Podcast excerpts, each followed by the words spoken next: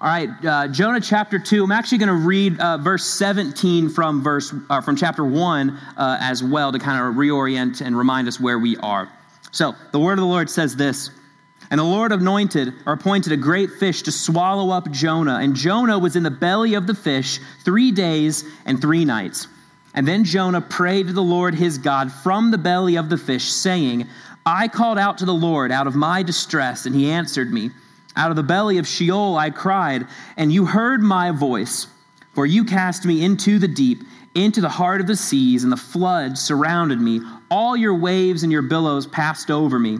And then I said, I am driven away from your sight, yet I shall look again upon your holy temple. The waters closed in over me to take my life, and the deep surrounded me. Weeds were wrapped around my head at the roots of the mountains. And I went down to the land whose bars closed upon me forever. Yet you brought up my life from the pit, O Lord my God.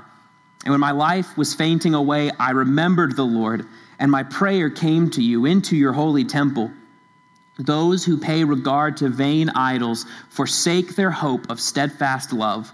But I, with the voice of thanksgiving, will sacrifice to you what I have vowed I will pay. Salvation belongs to the Lord.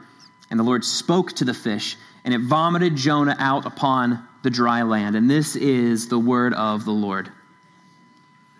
I'm really glad you guys are sitting down because I'm going to tell you something, and it's going to come as a shock to many of you, if not all of you in this room.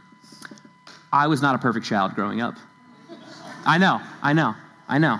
I'm going to I'm going to pause for it, let that sink in.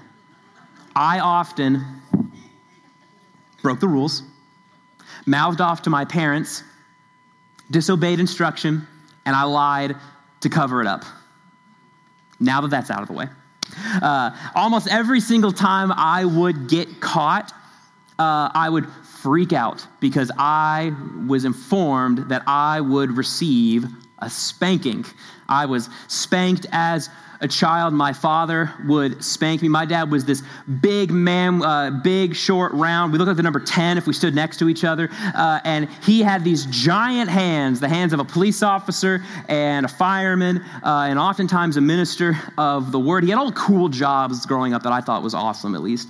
Uh, and he would be like, Nathan, you're going to get a spanking. One time, honestly, he was preaching a sermon. I was three years old. I was goofing off in the back. Middle of the sermon, he goes, Nathan Stevens, you don't stop right now. You're going to get a spanking when you get home. And then he went right back into preaching. And I said, That's the man I want to be. so, uh, and I'll tell you what, I kept quiet the whole rest of the service. Um, but, anyways, my dad would tell me that I would get was going to get spanked, and I would be in my room for what seems like an eternity. And we had this long hallway in my house growing up that was kind of tiled, so you could hear the footsteps. They were like the reckoning bells of my father coming to whoop me. One time he admitted that he would just stand outside and just go, just because he, I would be in the other room going, like freaking out. so he would come in. He would sit down on the bed next to me, uh, tears running down my face. Uh, he would say, All right, Nathan, bend over and he would tell me what I did was wrong. And then my father, Darren Ray Stevens, would utter the biggest lie that has ever been spoken on earth since the serpent said, Did God really say? He said, What? This hurts me more than it hurts you. And then I would receive the beating that I probably deserved. I was severely disciplined by my dad for what I would do wrong. And again, let's be honest, church. Did I deserve it? No, well, come on. No, I'm just kidding. Yes, yes, I absolutely deserve. Wow, I love my church family. They're always by my side and supportive. Wow. Uh, I'm just. Uh, but yes, I totally, totally deserved it. Uh, and when we look at our text this morning, we see in the second chapter of Jonah the discipline of the Lord over him. Between chapter 1 and chapter 2, there's a time gap. So you'll recall chapter 1 ends with the fish swallowing Jonah, and then chapter 2 picks up at the end of his three days. So there's been a three day gap between this. It's right before the fish, uh, the, the fish spits him up on dry land. But how did we get here? Well, it was because of the discipline of God on his child. And I think if we all stop and think, we can all think of a time where we ourselves were disciplined by God and how we came out the other end better for it. So today, my hope and desire is that we will look at discipline from the Lord, why it's such a good thing and a blessing in our lives, and not something that we should despise, abhor, or be immensely afraid of. So, our main idea this morning is similar to what I just said that the discipline of God is a blessing on his children. The discipline of God is a blessing on his children. Now, I understand calling it a blessing sounds like a strong word to use because if we look at our earthly relationships, being disciplined by a parent or a supervisor at work or just whoever in our lives often seems like an attack on our personhood and on our pride. So when we often will then translate that to the Lord, and so when the Lord disciplines us, we kind of like, well, why would you do that to me? I'm uh, the golden child. Uh, why would you do that, Lord? I'm like varsity Christian over here. Why are you disciplining me? And again, my hope is today that you will view discipline of God as something to be thankful for rather than to despise it and to see it for something that it is not. And before we get into what discipline from God is and what it looks like in our lives, I want to spend some time talking about what discipline is not. Because when we eventually then get to talking about discipline and we look at the words of Jonah in chapter 2, we'll have a better understanding of where he's coming from and where we can come from when we view it. But first, we want to look at what it's not. So, first, what is discipline? Discipline is not karma Discipline is not karma. So we touched on this last week, uh, and this is a good opportunity to go a little bit deeper uh, with this. If something bad happens to us, don't we all typically think that God uh, is the one responsible and we did something wrong? I mean, like anything bad. You show up five minutes late to work, you hit all the red lights on Preston coming in to church. That's the Lord. I shouldn't have been late. I shouldn't have done this or that. And the Lord is punishing me. Uh, I know I sure struggle with that. In fact, honestly, if I can be vulnerable, the biggest struggle of my spiritual life is viewing God as a karmic force. If I do good, God's going to bless me, and if I do evil, God's going to punish me. I struggle with that even to this day. God is not, though, this is what we have to understand God is not going to discipline us right off the bat in some severe manner for one sin or one screw up if we're familiar with the Old Testament, I think a lot of times we like to think of the story of Moses in Numbers chapter 20. Uh, if you're familiar with that story, uh, then you know what happens. But if you're not, uh, Moses is commanded by God to speak to a rock, and water will flow from the rock. But Moses disobeys, and in his anger, he strikes the rock, and water still flows out of it.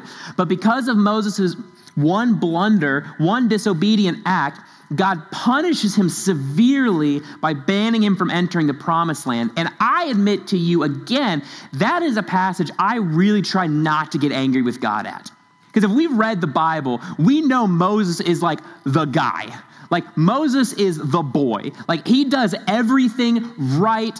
Early on in his life, he screws up, but he repents, and then he just leads faithfully. He is God's person and spokesperson, and he messes up this one time and God punishes him so severely. Now, we don't have time this morning, and it's not the point of this text either to go into why God punished Moses that way. I encourage you, if you want to know why God not only did that, but had to do that, talk to me afterwards. Uh, but that is a one off situation. But what the, we tend to do is we view that, we read that in Numbers 20, and then we think those same truths apply to me. I, Keith made the joke last week, and Keith and I often in the office, uh, when we should be working, will joke and be like, hey man, I didn't read my Bible yesterday, so uh, I'm probably gonna get a wreck tomorrow. I might be a little bit late. Uh, or hey man, like I forgot to pray over my meal. I'm probably gonna get food poisoning tomorrow. So just, you know, we like to joke about that uh, because we tend to view that God is a God of karma a lot of times. Like I do something bad, God's gonna punish me in some way, shape, or form. But, friends, that is not the way God operates, and that is not a reflection of God and his true character that we see in scriptures. So, when we get sick or we get chewed out at work or the power goes out, it's not necessarily because God is punishing me. Uh, I would encourage you to trace this phrase throughout the Old Testament. It's, it's repeated constantly. I just picked out Psalm 103 8 to say it. But we read this verse The Lord is merciful and gracious, slow to anger. And we could also substitute discipline and abounding in steadfast love. So we look at the idea of Moses and we, and we might pull out some coincidences, if you want to call it that, and say, oh, well, that's the Lord disciplining me. Uh, I didn't even get a chance to repent, but we neglect the whole host of Scripture elsewhere. I mean, wasn't Samson the judge?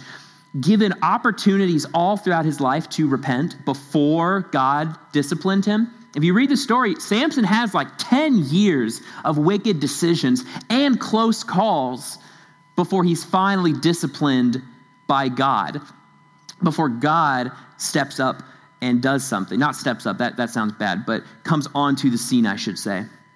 And what about Achan in Joshua chapter 7? Uh, he violates the law. God commands that everything in this town should be destroyed, and Achan steals some of the, the treasure and keeps it for himself. But didn't Achan have chance after chance to repent before God disciplined him? I mean, they go, they cast lots to find out what's going on, and they, they cast lots by tribe, by clan, by family, and then by man. So Achan had all of these opportunities to repent before he was disciplined, but he didn't. And so the Lord punished him. He was eventually stoned to death for breaking God's commandments, and he never owned up to it. So, so what I'm trying to say is this God is going to give you, friends, chance after chance, time after time, to ask for forgiveness, to return to the path of godliness. Hear me, his discipline is real. And his discipline is ready to be handed out to his children. But do not think that one bad decision in your life, if you belong to Christ, leads to God's infinite wrath upon you. Now, I want to be very clear here. Am I telling you to step off the path because you can get a freebie here and there? No, absolutely not. Romans says, should we continue to sin that grace may abound? No, certainly not. What I am saying, though, should bring you joy, not as a free pass to sin, because then I believe you will get disciplined for your abuse of grace, but what I'm telling you should bring you joy. So that when you do inevitably mess up, and let's be honest, we're going to mess up, we're going to sin, we can say to the Lord, God, I'm sorry for what I did, but thank you for being patient with me and waiting. You are so good to me. Friends, discipline is not to be mistaken as karma. There, I, let me, everybody look at There's no such thing as karma. Okay? I'm, let, me, let me say that again just so Patty can say thank you. No. There is no such thing as karma. Okay? There's no such thing as karma. There's no such thing as luck. Eh, nothing like that. Okay? God does not deal in karma. Okay? So, with that out of the way, too, Something else we need to understand about discipline. Number two, discipline is not given to other people because of our sins. Now, I want to be clear God does in the Old Testament punish corporately Israel for Israel's sins, but down in our lives, one on one, God does not punish you for something I did, and God does not punish me for something that you did. Now, you might also interject and be like, well, hang on, Nathan. I thought Achan in Joshua chapter 7's whole family was stoned. That kind of seems pretty straightforward to me. And yes, you're correct. But that is because they also sinned, that they covered it up, that they neglected to obey God's law as well. They knew about what Achan, uh, the father, did, and they didn't repent. So they were also given chance after chance to repent, and they were eventually stoned with him. But my point is this God is going to deal with you and you only when you sin. We see this clearly in Jonah chapter 1, I believe.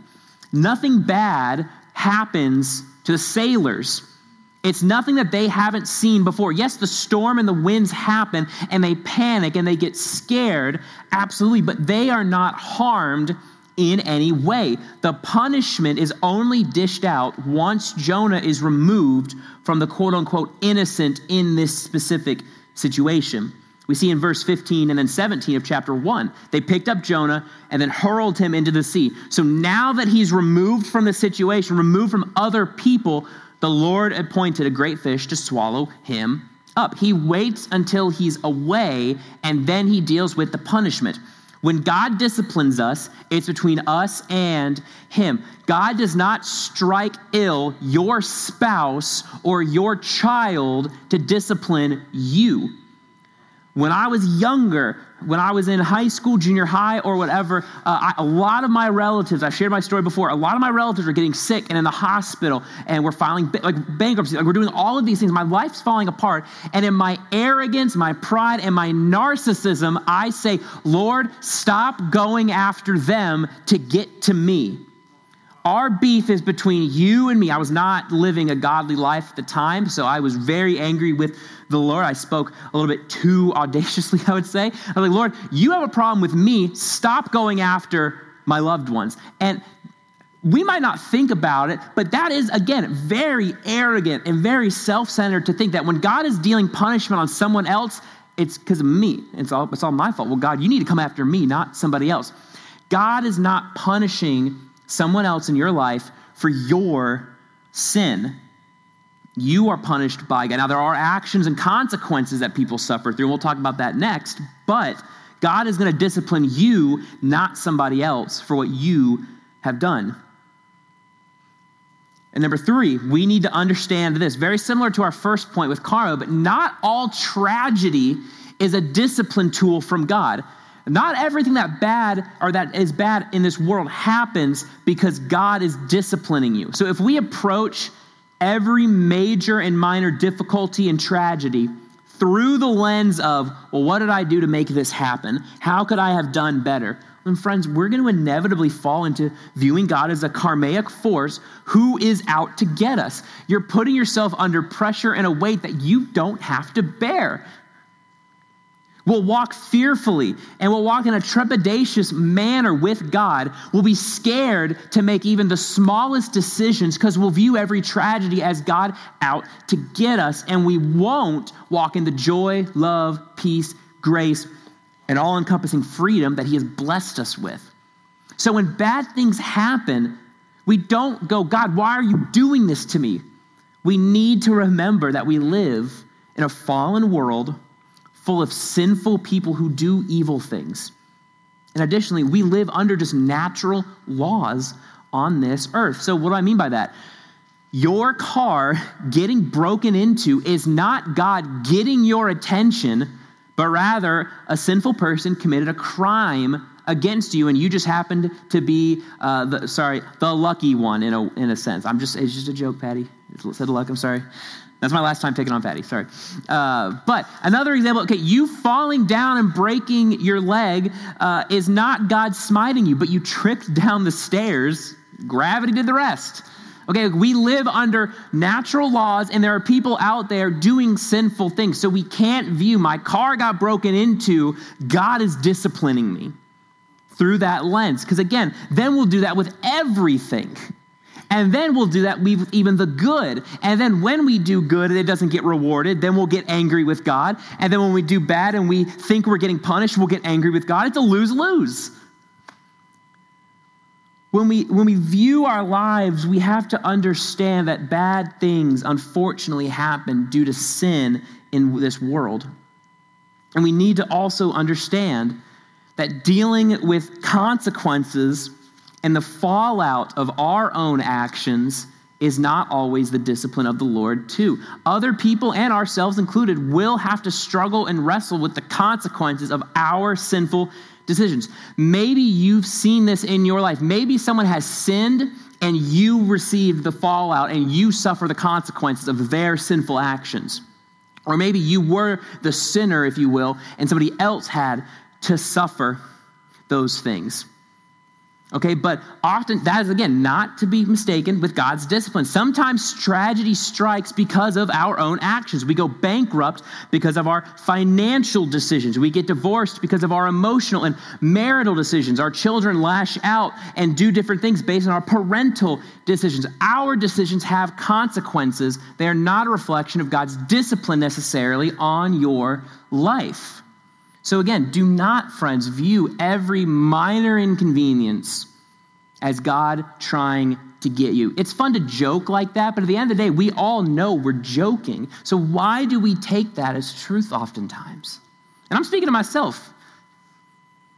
And so, with this out of the way, I want us now to look closely at what discipline is. So now that we jump into chapter two and look at what discipline is, I want us to have a better understanding now. So, what is discipline? Well, there's two things. Number one, discipline is a protection. Discipline is a protection that God gives to us. Look at with me again 15 and 17 from chapter 1, and then I'll read the first half of chapter 2. And so they picked up Jonah hurled him into the sea, and the sea ceased from its raging, and the Lord appointed a great fish to swallow up Jonah. And Jonah was in the belly of the fish three days and three nights. And then Jonah prayed to the Lord his God from the belly of the fish, saying, I called out to the Lord out of my distress, and he answered me. Out of the belly of Sheol I cried, and you heard my voice. For you cast me into the deep, into the heart of the seas, and the floods surrounded me. All your waves and your billows passed over me. And then I said, I am driven away from your sight, yet I shall look again upon your holy temple. The waters closed in over me to take my life, and the deep surrounded me. Weeds were wrapped around my head at the roots of the mountains. I went down to the land whose bars closed upon me forever, yet you brought my life up from the pit, O Lord my God. So, as we look at the text again from this morning, let's not lose sight of what was going on with Jonah. Jonah, last week we looked at, is trying to kill himself. Jonah is trying to commit suicide. Verse 15 and 17 toss me into the sea and let me die. Uh, and then they do that. But God protects Jonah through the disciplinary action of sending the fish to swallow him up. Jonah's trying to kill himself, and then God says no and sends the fish to take him. But that alone wouldn't have solved the problem. If the, if the fish would have spit Jonah back up on day one or like hour two of being in the belly, Jonah's mind wouldn't have changed. He would have, I firmly believe that Jonah would have walked right back out into the ocean to drown himself. But it was the discipline of a three day timeout, if you will, of which Jonah refers to as Sheol, refers to as hell on earth, that had the effect. So this isn't just some slap on the wrist, it's a punishment from God that is described as hell. But it was given so that Jonah would be protected from death and protected from himself. And if we look at ourselves, let's be honest, we can all agree that no one is more of a worst enemy to us than us. I am my own worst enemy. We get ourselves into more trouble than any other outside influence has upon us. And more often than not, we go looking for it. And if we are not careful, we will stray further and further from God and his plans for us. Now, sometimes it's gradual and subtle. Other times, like Jonah, it's a leap and a sprint into sinfulness. Our actions have consequences. And our sins can severely harm us emotionally, mentally, spiritually, physically. They can harm us. First John chapter 5 verse 16 says, "There is sin that leads to death." And I do not say that one should pray for that. So if there's sins that lead to death, God is going to discipline you so that you avoid these things, so that you don't die, that you are protected. His discipline is a protection over us. I don't want to see you harmed, and God doesn't want to see you die one way or the other, and He's going to protect you through disciplining you when you go off the beaten path. At my home, when I was little, there were these three trees alongside our driveway.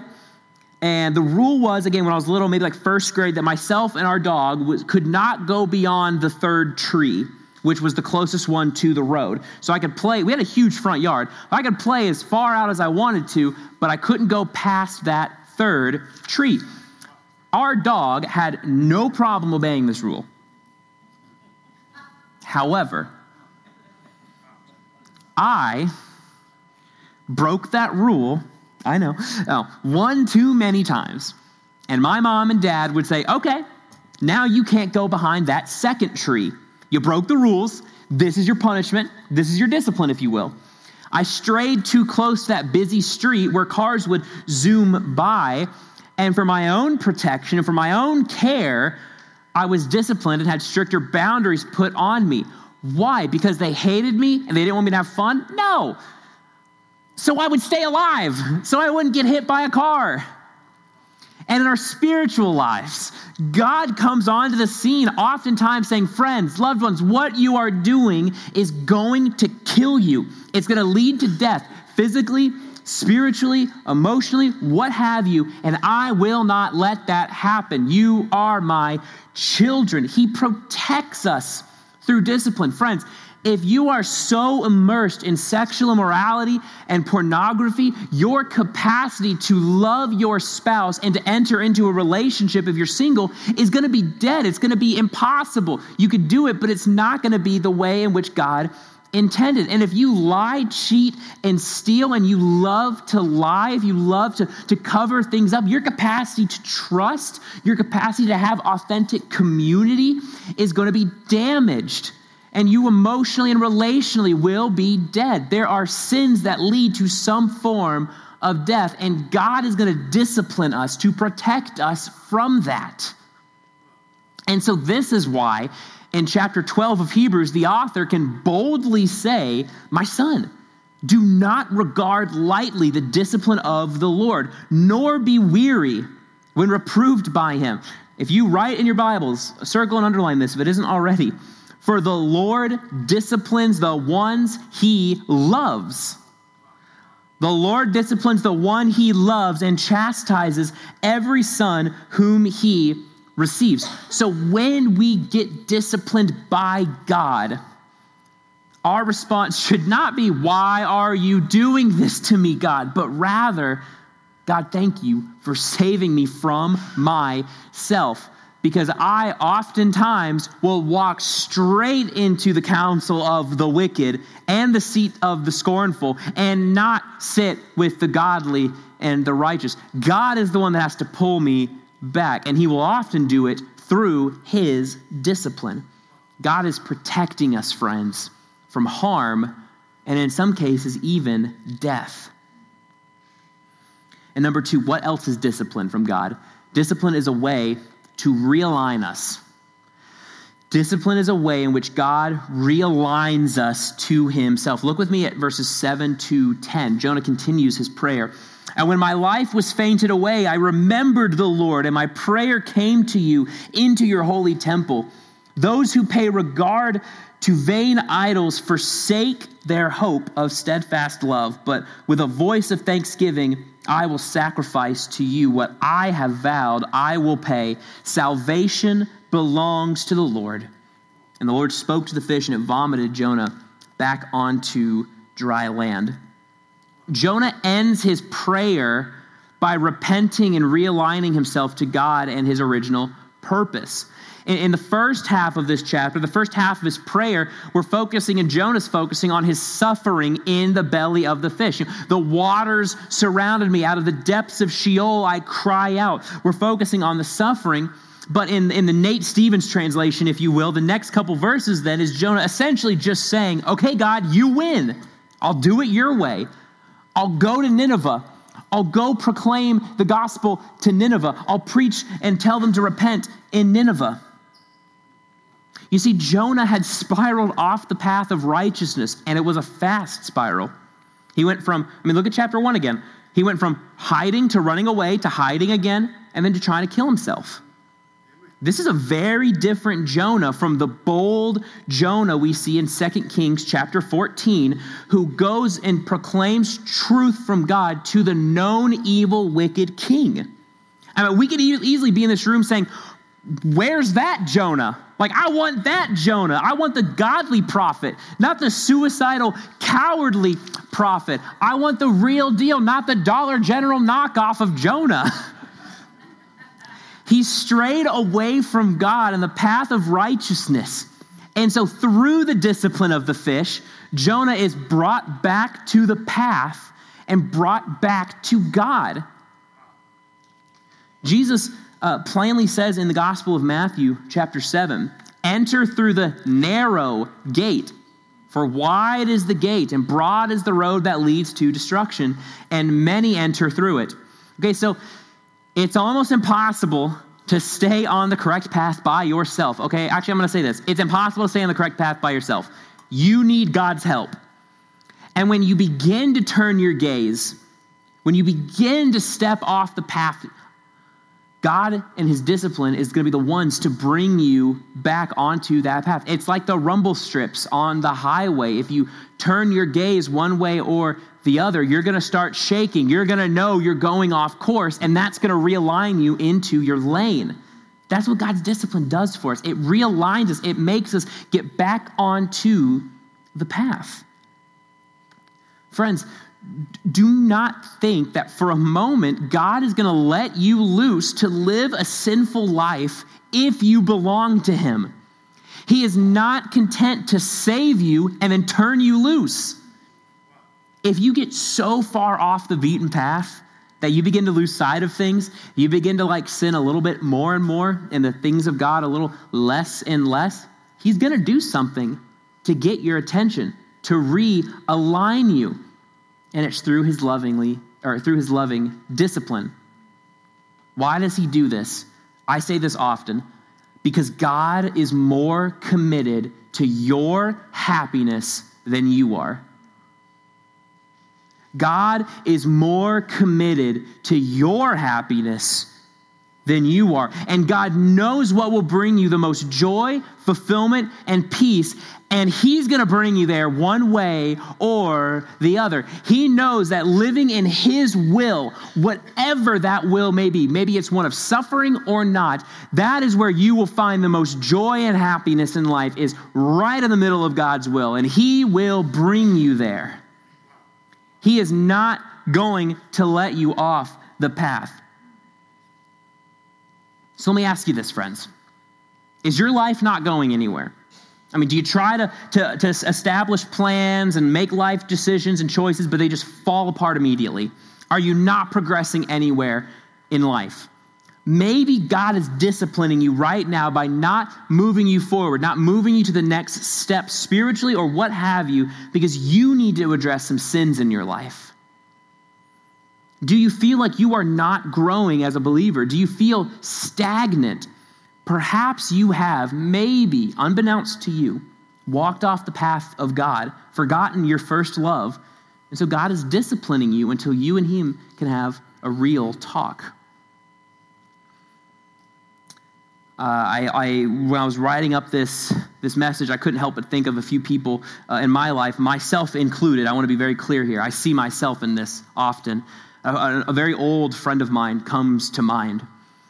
Uh, my friend's life was going so well at one point. They were happy, they had friends, they had loved ones surrounding them constantly, pouring into them. Their kids were flourishing. They bought a house, and this life was just going great for them. I mean, financially, spiritually, relationally, life was going good. They attended church weekly, they read their Bibles daily, they had a love for the Lord and a desire to learn and to grow. And over time, I watched this close friend of mine lose sight of God. They stopped coming to church, they stopped bringing their children to church, they prioritized everything over worshiping God. They stopped living and serving God. They started hanging out with some people they shouldn't have. And that person's friends had to step away from them because of certain life decisions. Like, hey, you're going down a path I can't support and I can't follow, I can't be with, and I love you, but I have to back away for a time. And for myself included, they arrived at a point, and it's never our place to judge, but even myself, I had to say, I just don't see the fruits of a genuine believer in you. And I want you to come to know the Lord and to live the life that He's called you to live. And I look upon that same friend. I see them that they're bitter, depressed, alone, financially, emotionally, mentally, a wreck. I mean, for lack of a better term, their life is just falling apart no matter how hard they try to piece it together without God in the picture. And friends, I can't make this call, but I firmly believe that God is disciplining my friend because they have forgotten their first love and they have strayed too far away from Him and because they have walked according to their own desires. I see myself in this example oftentimes. And perhaps you see yourself in that example. Maybe you look at your life and see that God is lovingly disciplining you to get your attention Maybe God is saying, hey, this is where I want you to go, but you're not ready for that until we can deal with what's going on right now. Maybe He is disciplining you.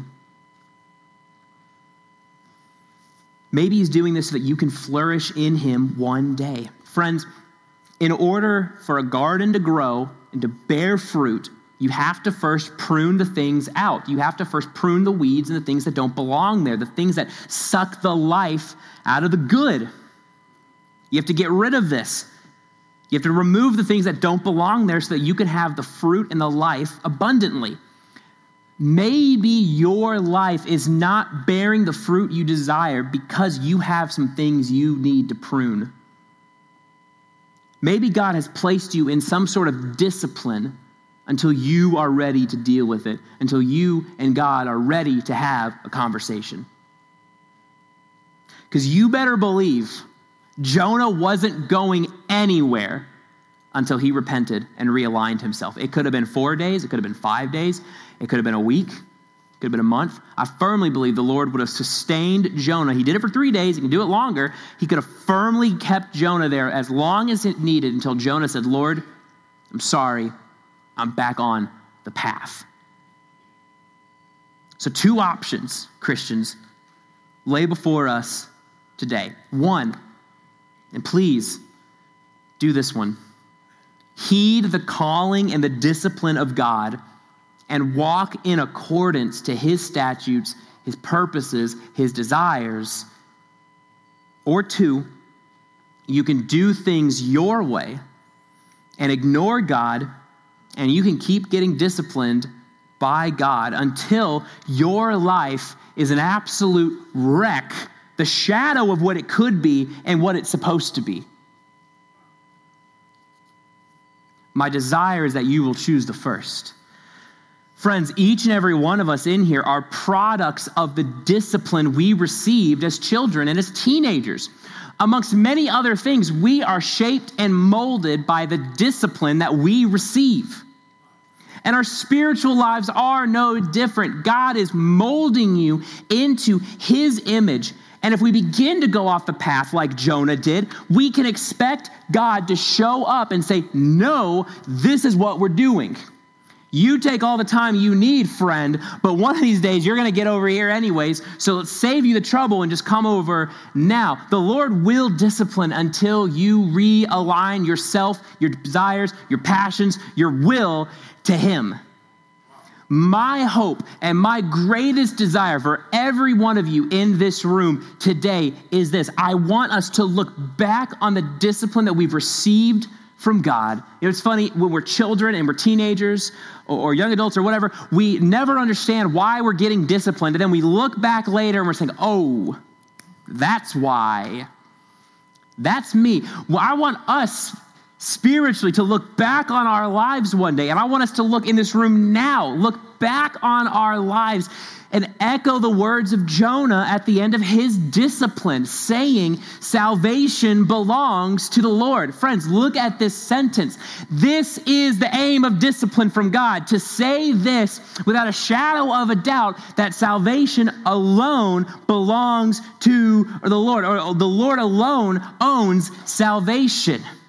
Discipline brings us to this sentence. Not heeding the discipline puts us in a bad and dangerous, sinful place.